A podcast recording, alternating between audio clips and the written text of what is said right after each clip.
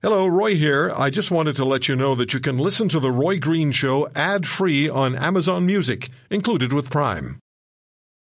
Does Monday at the office feel like a storm? Not with Microsoft Copilot.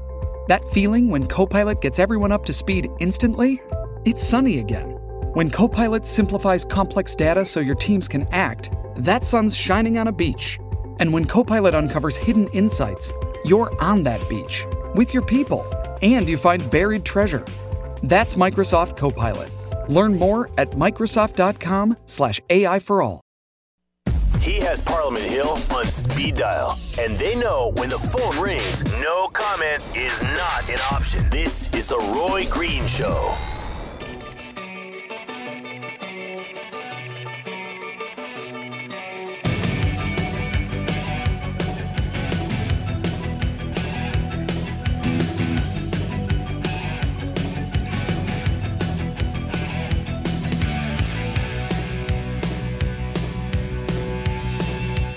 Well, today's program was not going to turn out the way it wasn't planned initially to turn out the way it has. But the interview that I aired yesterday with John Letts, the father of Jack Letts, also known as in British media as Jihadi Jack, created a tremendous amount of response, uh, emails, strong response on Twitter. There's uh, opinion on uh, on Facebook, but uh, the response on email, where people can expand their thoughts a little more, was uh, strongly, strongly opinionated, even after Mr. Letts told us yesterday that he's convinced his son is not a member of ISIS, never was a member of ISIS. And this is the first time either parent has publicly talked about the entire case. There's a gag order in place in the UK because the parents are also charged with funding a terrorist organization because they were sending money to their son. And Jack Letts is pleading with Canada to admit him as a dual citizenship Canadian. And the concern is that he may have been a member of ISIS. Again, even though his father insists his son, in fact, criticized ISIS in Raqqa and told an ISIS court they weren't true Muslims. And the question I have, and I asked Mr. Letts this yesterday, how do you survive that? How do you go to the caliphate capital of Raqqa, self declared, and tell an ISIS court that they're not true Muslims. I don't know how you survive that. I would have thought they would instantly execute somebody who said that. Anyway, Mr. Letts says his son was being hunted by ISIS for more than a year while he was hiding in Raqqa. So I want to play back for you the interview with John Letts from yesterday because it is the first time. He writes actually in his email to me this morning. It's the first time we've been able to speak about the facts as we see them, given the gag that's in place over here, over here being the UK. So have a listen to, again, maybe you'll hear something new. And uh, there are listeners who weren't with us yesterday at this time, so you'll be hearing it for the first time. Have a listen to my conversation with the father of Jack Letts, dubbed in British media as Jihadi Jack, who wants to come to Canada. He's imprisoned by the Kurdish YPG fighters now, but he wants to come to Canada. We'll play the interview for you. Mr. Letts, thank you very much for taking the time. Oh, my pleasure, Roy. Thank you for having me on your program. Is your son a member of ISIS? Oh, absolutely not. Never been. Um, condemned him all the time. Uh, no, I, I, you know, people can say I'm just a father in denial or I'm naive or anything like that, but no, there's never been any evidence to show that. If there was, I'd love to know it because if he really was a member of ISIS, I'd be the first to queue up and condemn him. Uh, no, uh, and and nothing's been presented to show us to this. He's been um, against it from the beginning. And by the way, he only ended up in Raqqa because he was hurt in in Iraq. He was living actually in Iraq, and his house was bombed apparently. Now, you know, I, I say uh, obviously I'm not there, and and really Jack's got to speak for himself. Of what we know, he only went to Raqqa towards the end of his trip. Um, there uh, when he went there and to, to, be treated in a hospital. It's not that he kind of ended up in the capital of the caliphate because he was part of such a caliphate. Did so, he no, not? I, I understand. I, I, read that he he wanted to go to the ISIS territory because he was of the view that they had in fact created a, a sort of a perfect Muslim state to live in. Do I understand that correctly?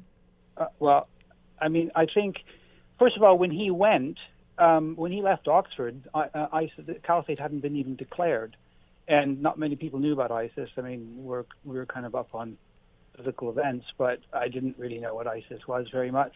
Uh, I think the concept of a caliphate, um, as much as we might think that's a horrible idea, or many of us do. I mean, I'm not a very religious fellow myself, um, but uh, I think there were a lot of Muslims who thought that perhaps there was some genuinely Islamic State was being created. And according to Jack and many people, I think, who have very strong Islamic views, that if there is, according to the Quran, from what I understand, if there is a genuine Islamic state, um, well, Islamic society, that it's the duty of a of a Muslim to live in it. Now, Jack has OCD. You've probably read that too.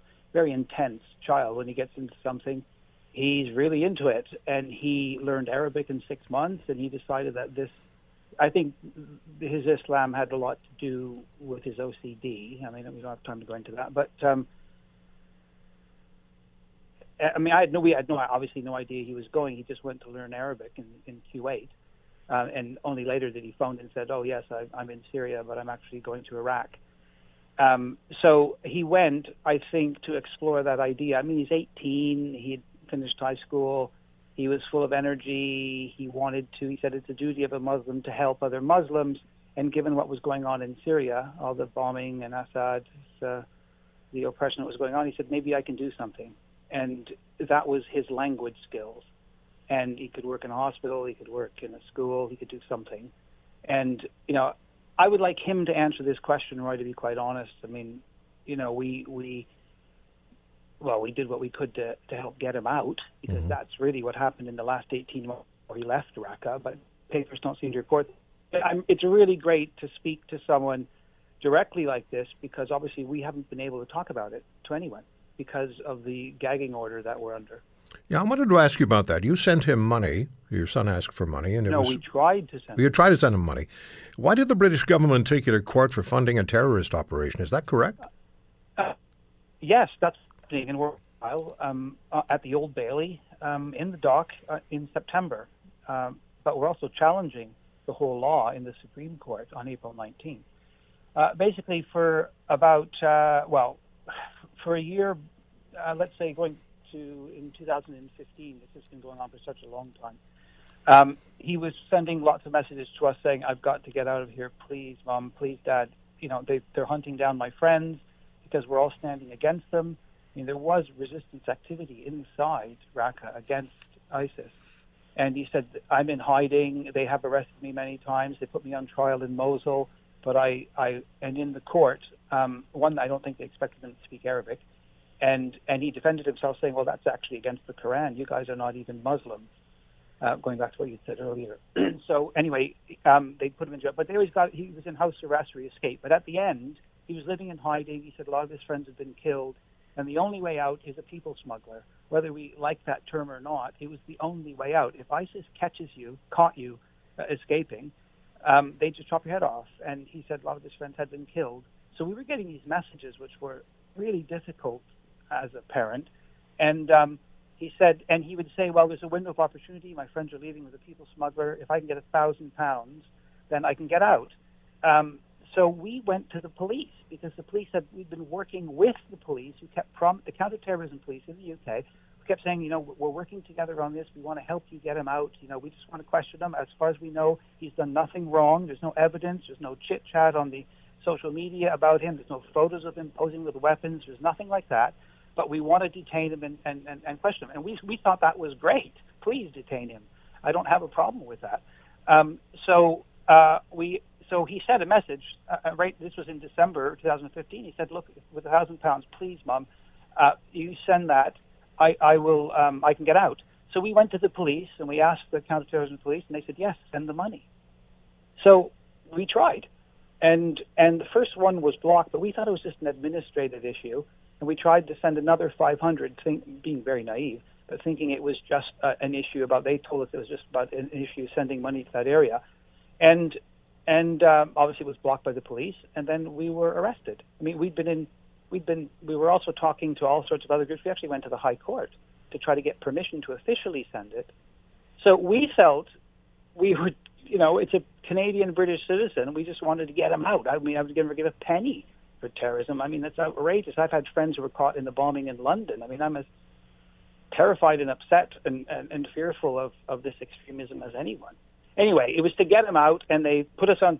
So they arrested us. They threw us in jail in the summer of 2016. I spent a week on remand in what they say is the worst prison in in Europe. Uh, it was in solitary, I should point out. Uh, literally, no doctor, no phone call, no, no, not no lawyer, nothing for a week. So I nothing in the cell except an empty desk and a blocked up window.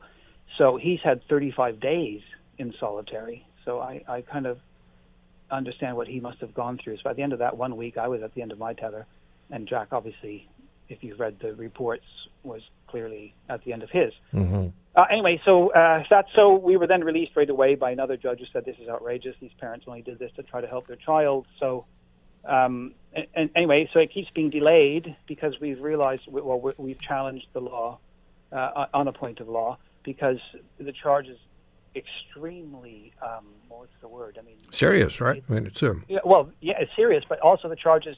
You know, there was a risk that the money you tried to send could have been used for, for terrorism. Now, I fully appreciate that I wouldn't want to give 10p to any extremist group like that, you know, we were working with the police. Well, you did say that the the anti-terrorism police unit had told you to go ahead and send the money. Yeah, that's exactly right. So there's part one of the interview. We'll give you an opportunity on the phones to later on this hour decide whether you think that Jack Letts should be allowed into this country or not. Part two of the interview after this.